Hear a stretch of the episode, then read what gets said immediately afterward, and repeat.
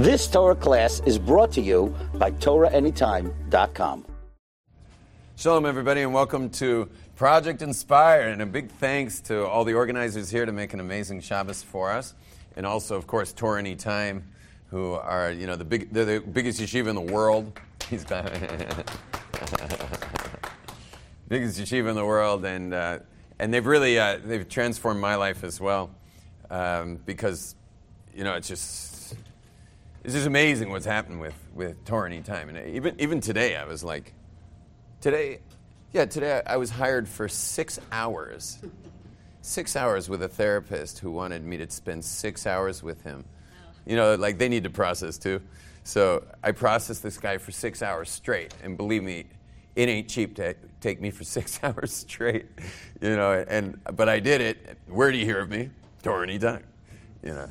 So uh, I should really be sending Meiser their way, you know. anyway, Baruch Hashem, here we are, and it's also really exciting for me because because I Baruch Hashem in, in all the years I've I've been training people. You know, I, I run a seminar called The Possible You, and what happened was my amazing graduates of that seminar created this giant Hasidic Shabbaton called Shabbos Kerevtuni. Shabbos Kerevtuni. And when I dictate that I'm going to be at Shabbos Kerevtuni to Siri, she writes Kerevtoni. And you know, I'm, I'm a little impetuous, so I press send without looking sometimes and get these texts back saying, like, who's Tony? like, have I dedicated an entire Shabbos to take care of someone named Tony? Anyway, um, but in Shabbos Kerevtuni, you, you don't really see women the entire Shabbos. So, like, it's like, we'll see how this goes. Because I'm used to the Aish HaTorah Shabbatons. And in fact, Shabbos Kerevtuni, what did they do? The, the, leaders, who were these graduates of the Possible You, went to Project Inspire and spied. spied. Project Inspired. And they, I guess that's how East Coasters say Project Inspire anyways. Project, I'm going to Project Inspire. and they, and they, they came here and spied and created like a Hasidic Shabbaton. And it's literally like, like 400 shtreimels you know, like on one side, and and uh, well, they all look like you on the other side, basically. A couple Williamsburg tickles and stuff. All right, let's get started. So, what we'd like to do here is make our Shabbos tables like the place to be. You want your you want your kids to be saying like, "We want to be home for Shabbos." You want you want when your kids go out for Shabbos, they actually show up back at your house during the main chorus which has happened to me many times. They come back during the main course. I'm like, what are you doing back? And they're like, we were, we were afraid we'd miss something. You know, and, and you want your house to be that way in general. Like, you know, people worry about the streets these days. You know, you don't know what you get out there. So you make sure your house is like, is where it's at. Your house has to be where it's at. But today we're going to focus more on the Shabbos table being where it's at. And I apologize for some of my more unorthodox practices at the Shabbos table. Um, I'm not saying you should do them. Don't try this at home. But I can just tell you some of the stuff I do, and, and it's certainly made my Shabbos table a place that my kids will never forget. So, and they're, and they're very excited to be at that table every time. So, a couple things on Shabbos. So, first of all, first of all, when you, when you come home, this is for the husbands. When you come home, it's, you know, I, I don't have to tell you to say good Shabbos to everybody, but you come in with a certain energy. I learned this from an old Jew in Yerushalayim who has 13 kids, and there's a Rosh Kollel, you know, there's, like, there's not even like a 10 shekel piece in that house by the time Shabbos comes in. You know, but of course he's married off 13, all 13, and bought apartments for all of them, which is, you know, incredible siyata d'shmaya. It teaches you, by the way, the, you know what the ticket to siyata d'shmaya is? Ticket Siyat Shmaya is when you're so committed to something that you're just not going to let reason stop you. Meaning you're so in that there's no way out. And so, how did that work? How does a guy marry off 13 kids and buy them all apartments when there's literally not 10 shekels in the apartment when Shabbos comes in? So, the answer is, is that, well, let's look at Americans. When Americans have 1.2 kid, and the 0.2 kid is like, you know, in his upstairs baby boy blue room, only he's 38 years old with long hair on cannabis playing video games literally 20 hours a day. You know, when you have 1.2 kid, you can afford to do this with your children, meaning you can just let them stay forever. But when you have 13 kids, you need an exit plan. you know, it was a wonderful startup. Yeah? But you need an exit plan. You know, there's got to be an exit strategy, and their strategy is pure siyata d'shmaya, obviously. But they get it, and it's a great lesson for all of us is to go all in. You know, I, I think uh, Charlie Harary once had a great video about like burning the bridge back. You know, you got to burn your bridges back so that there's only forward. And, and so that's, that's a, a nice lesson there. But anyway, when I used to come home with him, because we went to daven every Shabbos. They, they made me, they actually took me in. When I became observant, this family was who took me in, and I became their, I became their ben bayis. And, and they really took, you know, tremendous care of me. And I lived with them basically. And, and they, they also, um, they made my shidduch with my wife. You know, they, they really did everything for me. I mean, everything. And I'll, I could never repay them in a million years, although their sons think I can and all 11 of them. You know, but I, I, Baruch Hashem, I try to go to bat for all of them. Any, in any way I can go to bat for them, I do. So, so anyway, when we get to his house, we get to his door, Leil Shabbos, and he's like, you can just tell he's exhausted. And he's got like nothing left to give. But we're walking into the whole family. And it's going to be massive. And it's all the kalas, you know, it's packed with kalas and, you know, it's just a lot of people, and everyone's going to be looking at him to make this Shabbos great. And you know what he would always do? When we got to the door, he would not go in. He would stand outside the door. And, gentlemen, this is right now we're on a chapter for you. He would stand outside his door and he'd just go like this.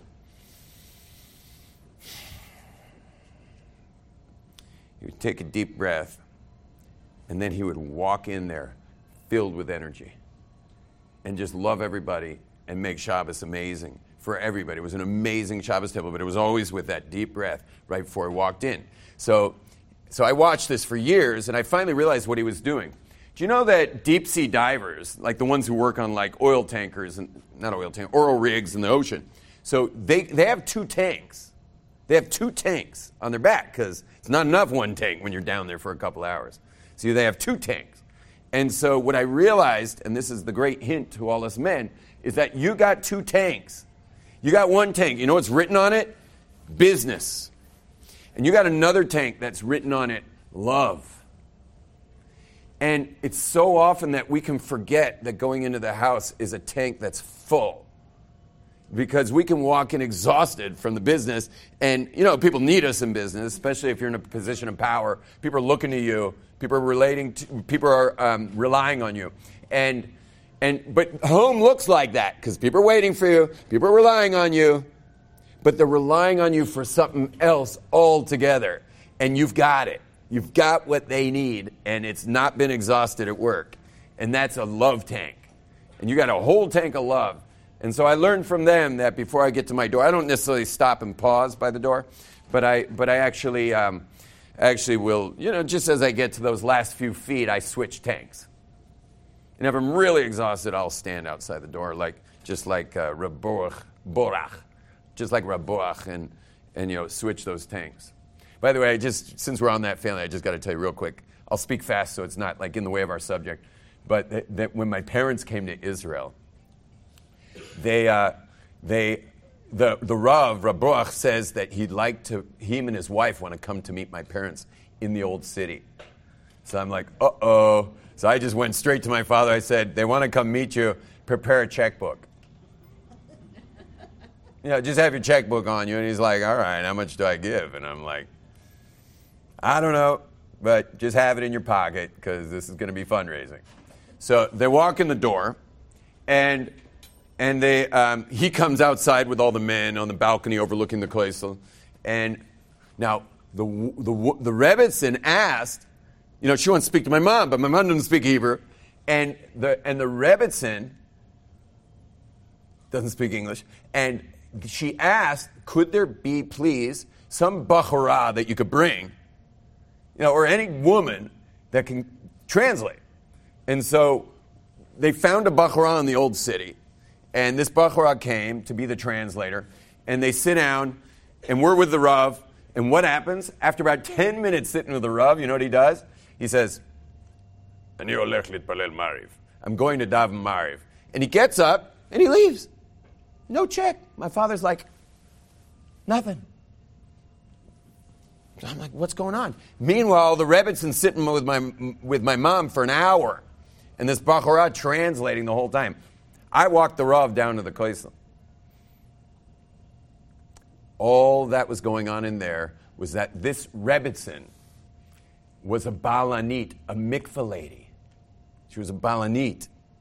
And she's looking at my mom, who's 60, and saying, wait a second, this is like a, an easy home run, man. All I need to do is get her in the mikvah once. And she, that's it. Taharahi. Purified. And she just needs one mikvah. The whole thing was just to get my mom in the mikvah. That's how holy these people are. It was just so amazing that that's all they wanted. But it's perfect for Project Inspire, just to show like these are the hearts of people who they don't even know what kiruv is, but they makarve me like nobody's business. Aish makarve me to Yiddishkeit, but these they, Aish makarve me to become frum. These people makarve me to Yiddishkeit. And the only reason I'm standing before you with these babies, you know, is that family. You know, they, they took me in, it was just like a matter of time, you know, before all that stuff grew out. And and uh, but here's the amazing thing: when the when I get to the koisel with the Rav, I had already davened, so I got him to the koisel, and he looks at me and he says, "You know that bacharan there translating for your mom?" And I said, "Yeah." He says, "You know she's your zivug." I'm like, "Huh?" And the bachara walks the Rebbitzin down to the number three bus to leave back to Shmuel Navi, and she says, "You know Yom Tov," and she's like, "Kind of," and she's like, "He's your zivug." and we, I, I never heard the end of it from them about marrying her. I just never heard the end of it. I mean, they, eventually, I just had no choice.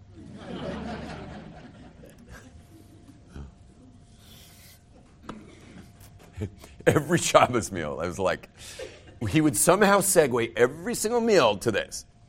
It was, it was, so funny, and I would just eventually just leave the room and go to a bedroom, and he would find me in there and go on and on about it. Okay, back to the Shabbos table. So we come in, it's exciting, Shabbos, Shabbos, Shabbos, and then what we, what we do at our house is we sing a Shabbos song like this. We all get around the table and we sing, Shabbos Shalom Umevoirach, Shabbos Shalom Umevoirach, Hi la la la la la, ya ma ma ma ma. Shabbos, Shabbos, Shabbos, Shabbos, Shabbos, Shalom umevoirach. Shabbos, Shalom umevoirach. Ay, ay, Shabbos, Shabbos, Shabbos, Shabbos. Shabbos, Shalom umevoirach. Shabbos, Shalom umevoirach. And then I sing, Shalom Aleichem, Melech Hazai, Melech Yain, Mimelech Machem, Luchim HaKadosh Baruch But if we have guests, my kids are like, don't do that. Please don't do that. Please, just sing like, Shalom Aleichem, Melech Hazai, Melech So I generally acquiesce and sing that, but I sing it like with Devakas. I do it like this.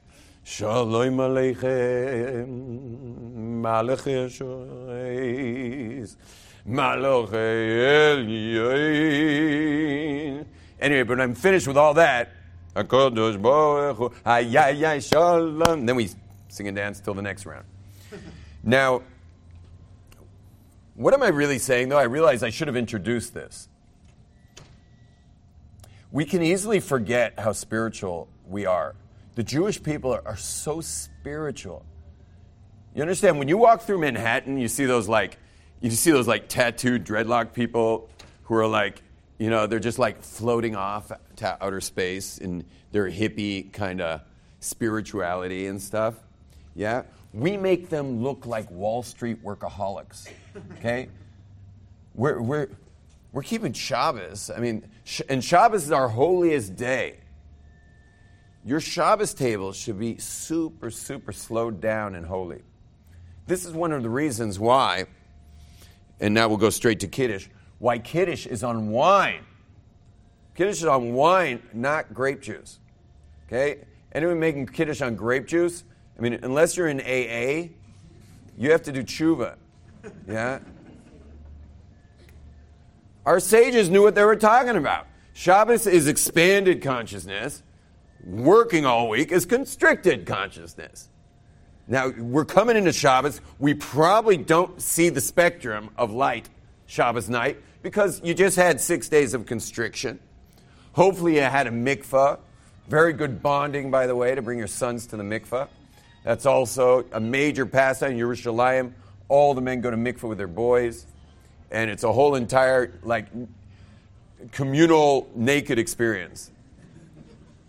And also, it's very good, especially if you're like the real white bread, like Long Island guy or something, is to, you know, so your kids aren't so homophobic, you know.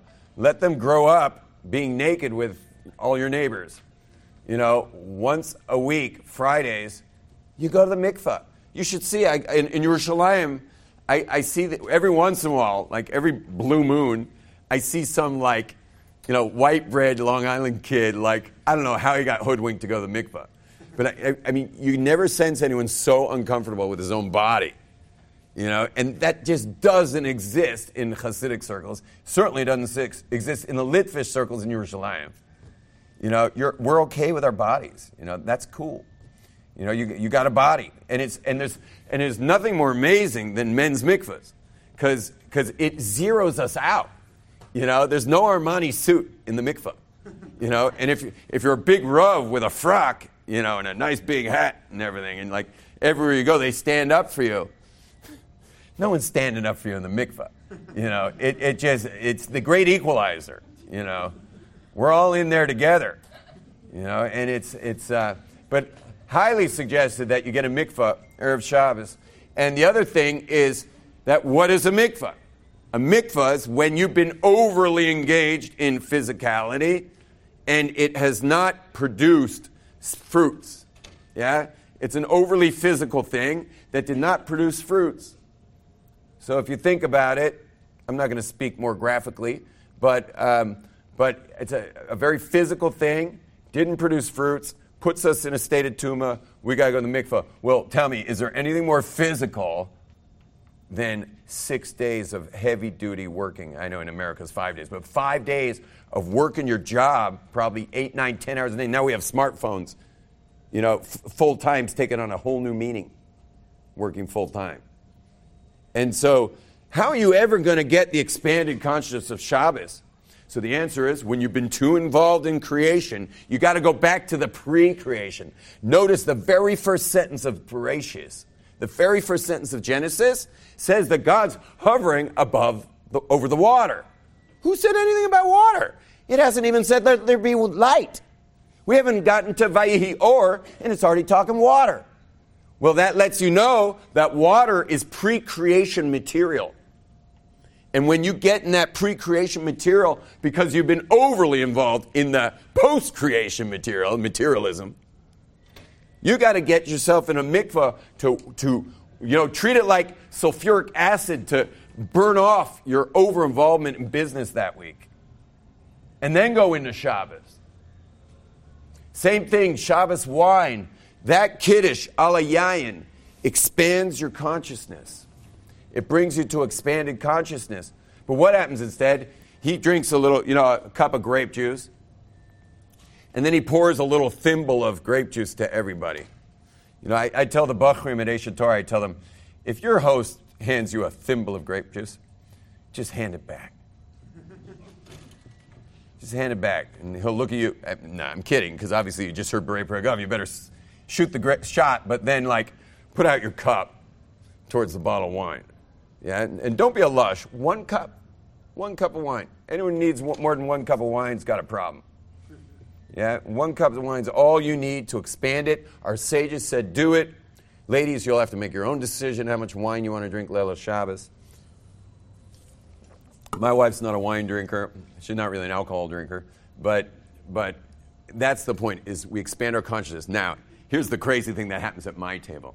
Before the wine kiddish, I line the table with craft beer. I line the table with craft beer. And in fact, uh, as we speak, my suitcase, you know, here in New York, is filled with four six uh, six four pack, no four four packs of you know really some of the best hazy IPAs that the East Coast can produce, handmade craft beer. And they're in my suitcase. They're staying in my suitcase because I fly back with them. Not that Israel doesn't have great beer, but we don't do hazy IPAs. And hazy IPAs, they taste like grapefruit juice. They're just unbelievable drinks. And tr- gentlemen, everyone, ladies too, look for a hazy IPA and you will know what I'm talking about. Tell the guy you want something with a grapefruit type of aroma. And you just won't believe what you drink. So what happens is I line them up on the table, and after Kiddish, we have a beer course, a full beer course. And of course, my wife's rolling her eyes the whole time. And she's just like, hefsek, hefsek, which means it's too big a pause between the wine and the and the uh, washing. Although I asked the posik at Pinsk Karlin, and he told me 15 minutes is not that big a deal to have a little beer course. And what's really thankful is Hasidim all make their own kiddush. So if we have Hasidim as guests, I have a perfect excuse for a beer course while they're making their kiddush. You know, and then we, we enjoy our beer course. The bottom line is Shabbos table's fun. Those beer, our beer course goes all the way around the table. Everyone gets a little sip. It's just this much. Everyone's getting this much of each of the beers. We could have, on the average, we probably have four, but there are Shabbos where we'll have eight. So, meaning by the time you're done with all eight, you've drunk a half a beer. So, again, there's no one getting drunk here, but we're, we're delighting in the taste. And by the way, if you do multiple beers, just let you know, you want to move up in hops with each beer. Because if you drink a beer that's too hoppy at the beginning, you don't taste the others, because they really attack your taste buds. So, that's the beer course. By the way, I'm not telling anyone to have a beer course. You know, you don't have to have a beer course. The point is, the point is, is that your Shabbos table is holy and your Shabbos table is fun. Holy and fun. Now, um, uh, the next thing is, is that, is that, you know, you go wash, and washing is whatever, do your washing. But when, you when the balabayas makes hamotzi, it's not fast. It's not fast. The wine has gone in. Slow it on down and say each word very, uh, what's the word I'm looking for? Not the word diligently, but very, like go in on each word of hamotzi. It should take something like 20 seconds. My kids say they've already forgotten what in the world we're doing by the time I say ha, min haaretz. But yeah, like fully concentrated real slow. The wine's in already. Slow down your hamotzi big time. How many of us right? How many of us say brachas all day and paid no attention to the experience? It's Shabbos now. There's nowhere to go. You do not have an appointment after Shabbos dinner. So this is where you slow it down and you make a hamotzi that counts. We have a special nusach for our brachas in our house, and uh, we just got through on Tu B'Shvat doing it. Um, you know, it, it takes about a minute. I'm not going to give you the whole minute, but I'll give you the tune. The tune is like this. Oh, one more thing. Uh, ten fingers on the challah, ten fingers on the challahs, two challahs. You cut the lower one a little nick. Anyone know why you cut it a little nick? Once upon a time, breads weren't cooked all the way through, like they weren't evenly baked. And so you would be wasting time to find the best baked part. So, meaning between hamotzi and the eating. So, what you do is you first find the spot that you want to cut. Today, all breads are baked right, but nevertheless, we still make our cut. And uh, during the weekday, you make the cut most of the way through, but not so far that the other side would fall. And on Shabbos, in honor of that cut, you just give it a little nick because you got to have two full challahs. You cut the lower challah first. You nick the lower challah, challah, and then and then you cover it, and then you put the you put that lower challah underneath and the upper challah above, and you stare at your wife while you say birshus to everybody, because the lower challah is a remez to her Shabbos night. Not saying more than that. Okay? And then you make a real strong hamotzi. Our hamotzi is, is like this.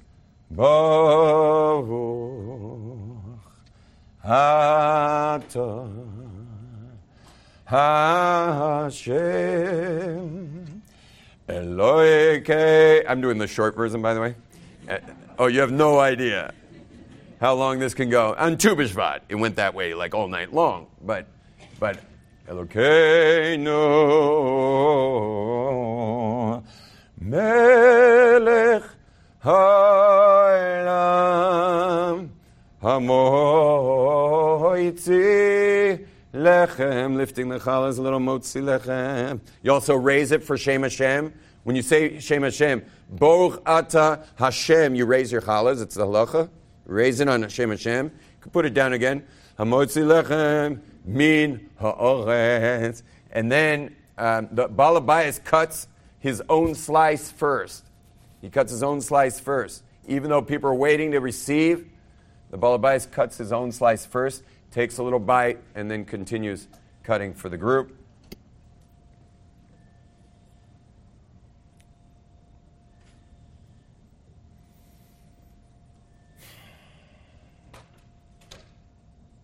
It's important that uh, to go around the table and make sure everyone's got a voice.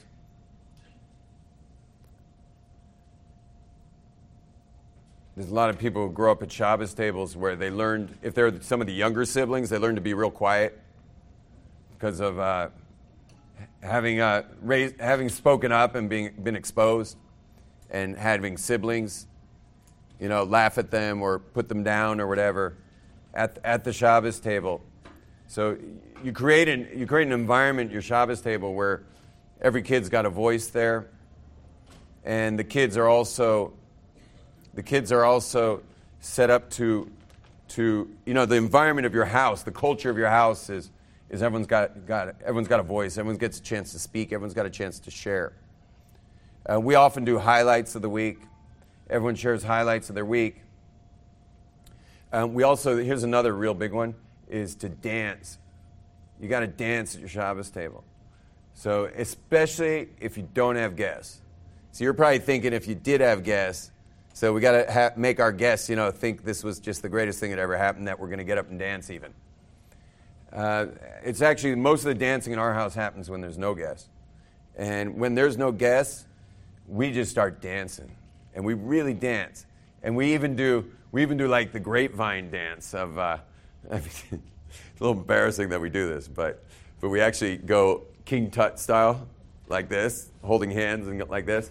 And we literally, like, the whole family, I have a pretty big family, Blair and I, and we, we're like, da da da da da da da da Da da da da da da da da da. Da da da da da da da da da da. Da da da da da da da da. Hi lai ya ma ma ma ba. Hi lai da da da da da da. Hi lai ya ba ba ba ba na. Hi la la la la la la la la. Da da da da da da da da. Anyway, we do that one, we start going faster and faster. So the little ones are starting to get really excited until, you know, whatever. And then, but a lot of dancing. Make sure your Shabbos table, just get up and dance. You know, you, you got to get your body moving, get everyone going at your Shabbos table, and especially when it's just family, because then everyone can dance together. You know, the girls, the boys, and the whole family's going to dance together. That's very nice, the Shabbos table. Okay, here's another thing you, whenever you wash, you have in mind that you may leave your Shabbos table and go hang out with neighbors. Okay? You, I think a lot of you probably wash and think you're going to bench, you know, you're going to sit there until you bench. You, you actually have in mind when you wash that you might be going on a little journey together. And, and what you do is you, by the time, if you're really having a great Shabbos table, things are like really going slow. So by the time you're done with the soup, most families are done with their main course. And so at that point, you grab all your family and you crash someone else's Shabbos table. Okay, we crash Shabbos tables. I mean, probably every Shabbos, unless, you know, after a while, the people we crash have learned to start crashing ours. So, and you know, and they're often like coming. You know, we're just starting our main course, when most people are finishing, but whatever, they can sit there. And the crash Shabbos tables, because think about it, when you're having guests, like imagine having like neighbors over for like Shabbos meal. It'd be a bit of a hassle because they can make their own Shabbos meal. Make your own Shabbos meal, and they and they they can make their own Shabbos meal. You can make your own Shabbos meal, but but you could also turn it into a little block party by having eaten your own Shabbos meals and then got, getting getting together sometime during the meal. You have in mind you're going to come back and bench, and uh, you can also leave even if you forgot. You're allowed to go out and come back if, as long as someone's still in the meal. So if someone's still in the bread meal, you can actually use them as the anchor of the Suda and come back even if you forgot to have it in mind at the washing. But the other thing is, you can ask other people to crash your meal too and have surprise visitors come in during the Suda. And the last thing is having what the Chassidim call a bote or the Litvishers call having a, you know, an Oneg Shabbos is, is you can open things up after the meal and you know, have a little party afterwards with nuts and beer and popcorn and all that stuff. And uh, you know, turn it into a little party. But anyway, the bottom line is Shabbos is a party. And it's super spiritual and it's a super party. And it's also sing songs that aren't just in the book, sing songs that will have you closing your eyes. Your children should see you with your eyes closed singing away. And, you know, go, going into Devekis, you're not doing it to show them Devekis. You're actually in Devekis singing a song with your heart, you know, your heart reaching out into Hashem as you sing, and your kids see that. Now, I want to tell you that if you turn your house to be like that spiritual, you make your house that spiritual, you would think that your kids would just be like rolling their eyes. Well, they do. And my kids roll their eyes too. And my kids roll their eyes most of the time, but you know what they say? Any kid who grows up with their parents pushing them around to eat whole wheat, what do those kids wind up eating by the time they're 25, 30? They're eating whole wheat. Yeah? So if you make your house a house that's just a place of spirituality, even if your kids are rolling their eyes, check them out when they're older. Watch what happens when they're older. It's really something amazing. And just recently, my son, my 22 year old son, said to me, like, even though you've made me You've like driven me crazy for 22 years with your Shabbos table and like long speeches about your latest idea of Kiddush, of what kiddish really means, before you make kiddish, which means we're all just sitting there like passing out while you're pontificating about what kiddish really means. And he said that even though you made me crazy, I just took my friends out camping and we were staring at the stars and the campfire, and, and we were really there all night. And he says, they, they just, I spoke for three hours giving over the Torahs I heard at your Shabbos table, at our Shabbos table growing up. Like I, I couldn't help it. I was just giving over those Torahs to all these yeshivish kids who never, never ever had such a, you know, they've never heard Torahs like that before. And it all came, like all those years that you drove me crazy they all came back to me. All that Torah came back. And, and it was amazing to hear that from him and to know that all the eye rolling turned out to be uh, you know, worthwhile, worthwhile in the end. You know, it really, it really paid off. I'd like to open it up a little bit to questions about making the Shabbos table great. So I'd like uh, any, any questions? Yes, ma'am.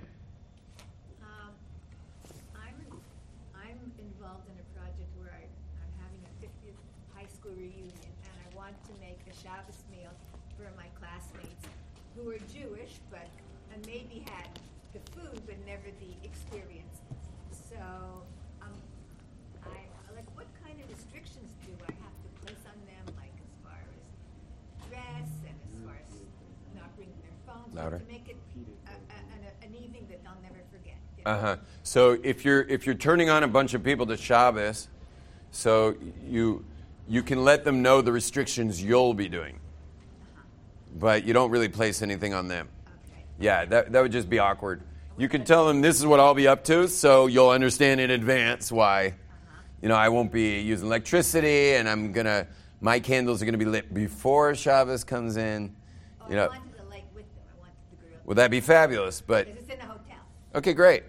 But you know, you can you can just tell tell them what you'll be doing, and for for however much they'd like to join in, they can. Yeah, whatever they want to join in on. Speaking of which, uh, we should probably talk, since Project Inspire, we should probably talk a little bit about Kiruv at the Shabbos table.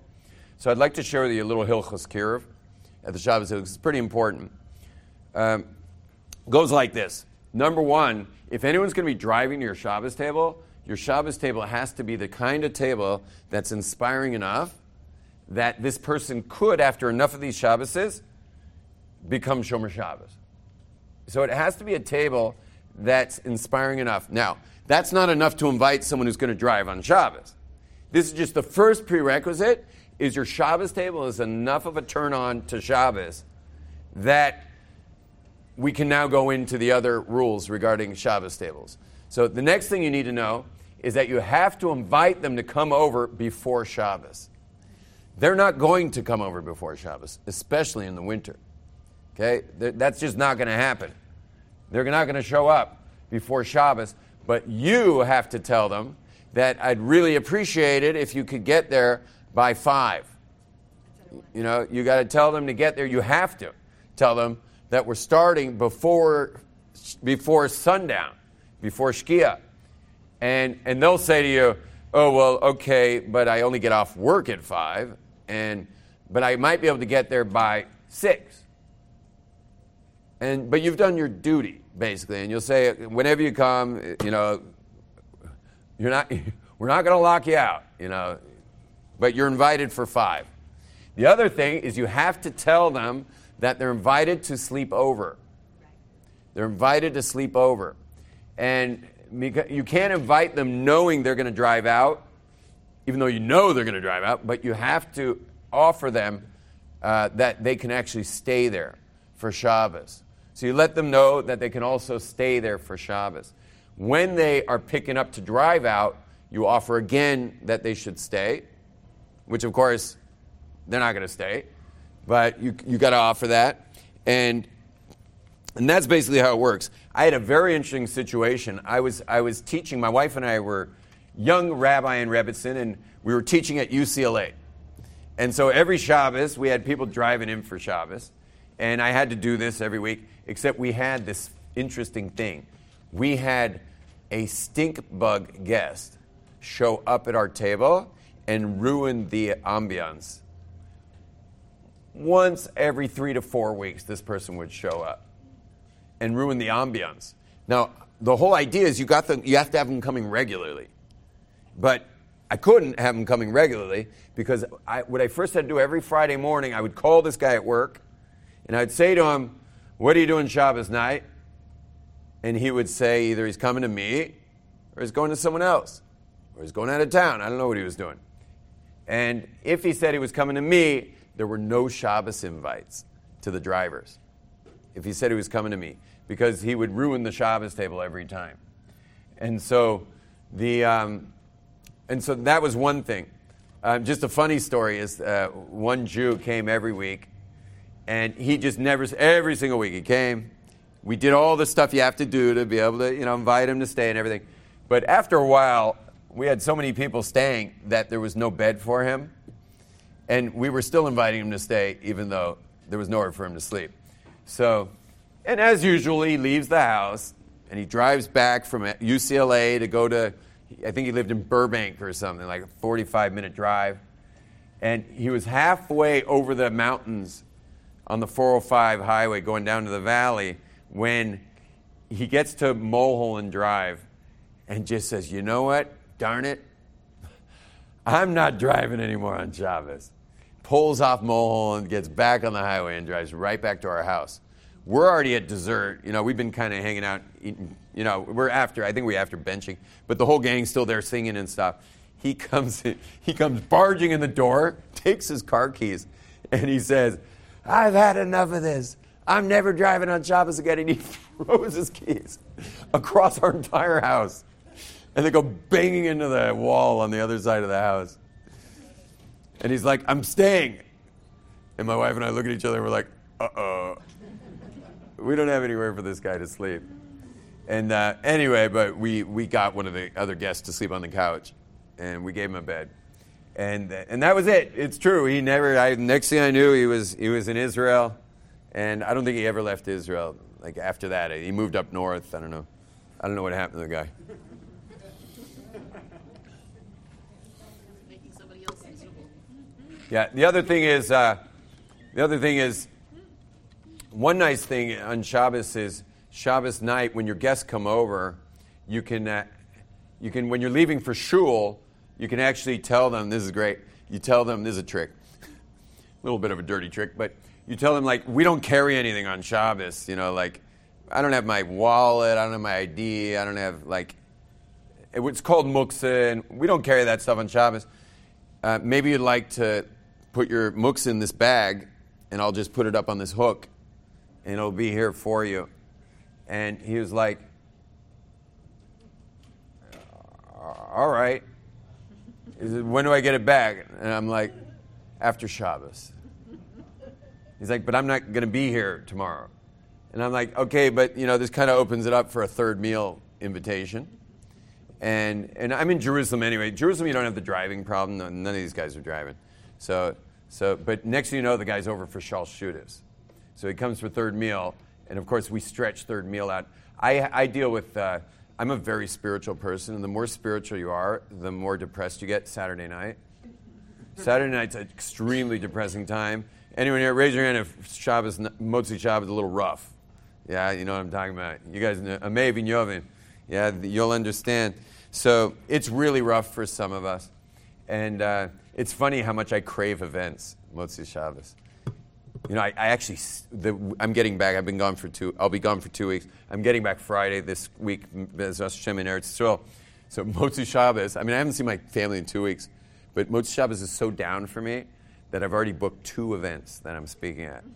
Motzi Shabbos, and uh, it was really dumb because I shouldn't have stacked them because they're kind of too close together. The lady said we could do the following week, which would have been perfect because then I got two Motzi Shabboses covered. But it's funny, people call me to hire me for Motzi Shabbos. So, you know, hi, can you play Melave Malka or can you speak at our, whatever, our Motzi Shabbos? So they're like, what do you charge? So I'm like, I'm like, $500. And they're like, can you do it any cheaper? I'm like, yeah.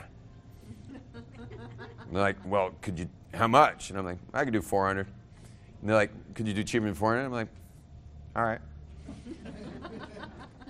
They're like, and I'm like, I guess I could do 300. And they're like, our budget's not really at $300. And I'm like, $200 would work, you know.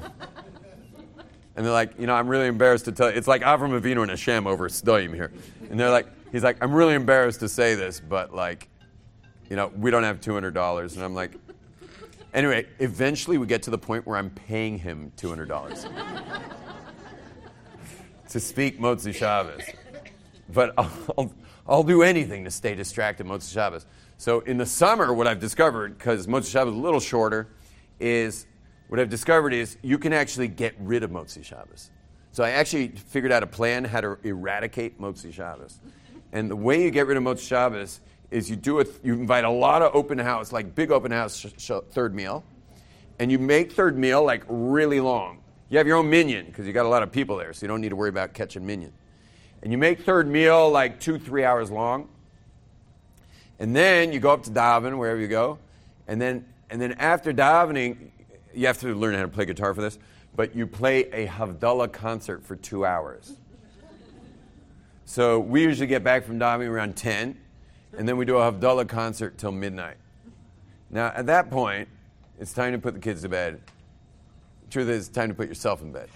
So, so anyway, that was my trick: how to get rid of, uh, get rid of that, get rid of uh, Motzi Shabbos, and and then obviously Melave Malka is the key to that. We stopped doing that. We stopped having guests altogether. My kids are, my kids are ready to kill me with these open third meals. I mean, they they just can't take it, and uh, and the truth is, I'm I'm in the middle of my cholent psychosis, you know, and and all of a sudden I have all these guests. And I'm just like, It's like keep your hands and feet away from my mouth. So I, I, don't- I don't. I, we're not having that many guests anymore. at Third meal. We used to have a big open house. Um, what else can I tell you about fun and? It's probably overtime already. Uh, anyone else have a question? Okay, gentlemen, no question. It's all the ladies. Out to, yeah. Um, I have an irreligious uh, niece and nephew. Yeah. My husband became religious many years ago. Yeah. A niece and nephew. Niece non-observant. Yeah, I'd love to invite them to Shabbos, but they always decline. They never, I, I don't, how, is there a special trick to getting people to want to come to Uh, uh, here's the trick: how to get people to your Shabbos table. Yeah, yeah. So the trick: how to get people not very interested in your Shabbos table. Once made a comment to my daughter years ago. Says, you know, if I had grown up religious, I would have kept to it, you know? But she grew up in a total, totally I got it. I got it. So, so what would be a trick? I mean, obviously, it's not a trick, but you, you have to incentivize them. So, you know what you do? Have you ever asked them to come? well. That would be the first step. I wasn't exactly expecting that answer. Um, okay, so let's start with inviting them for Shabbos. Yeah. Now, when they get to the Shabbos table, as long as you don't have a bunch of little kids there, ask them a bunch of questions. Ask them a ton of, ask them a ton of questions about themselves. People love talking about themselves, and they'll feel so supported and like they actually got to like vent and talk out their lives and stuff at your Shabbos table. They'll probably keep coming because it's a safe place for them. So everyone's, all these millennials are looking for their safe space. So make your Shabbos table a safe space. Just invite them, call them, and say, no incentive. Just call them and invite them. Yeah, and tell them it's re- tell them it's really important to you. Yeah. Last question. Get,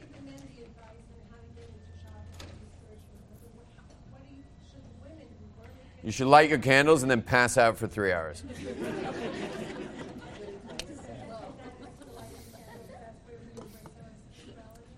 Um, so it's up to you. I would definitely take a walk to the Koisel. Just kidding. Um, so, so that's what my girls do. My girls go to the Koisel. But the um, my wife, what she does is uh, sh- after the long candle lighting, everything. If she's absolutely exhausted, she goes to sleep. Um, but otherwise, she goes to friends' houses, and very spiritual friends' houses, and they powwow over there. I don't know what they do exactly. But these are spiritual people. They spend time together. And she comes back supercharged for the meal. So I would suggest that. I would suggest uh, going over to one of your more spiritual neighbors. Everyone's got a neighbor from California.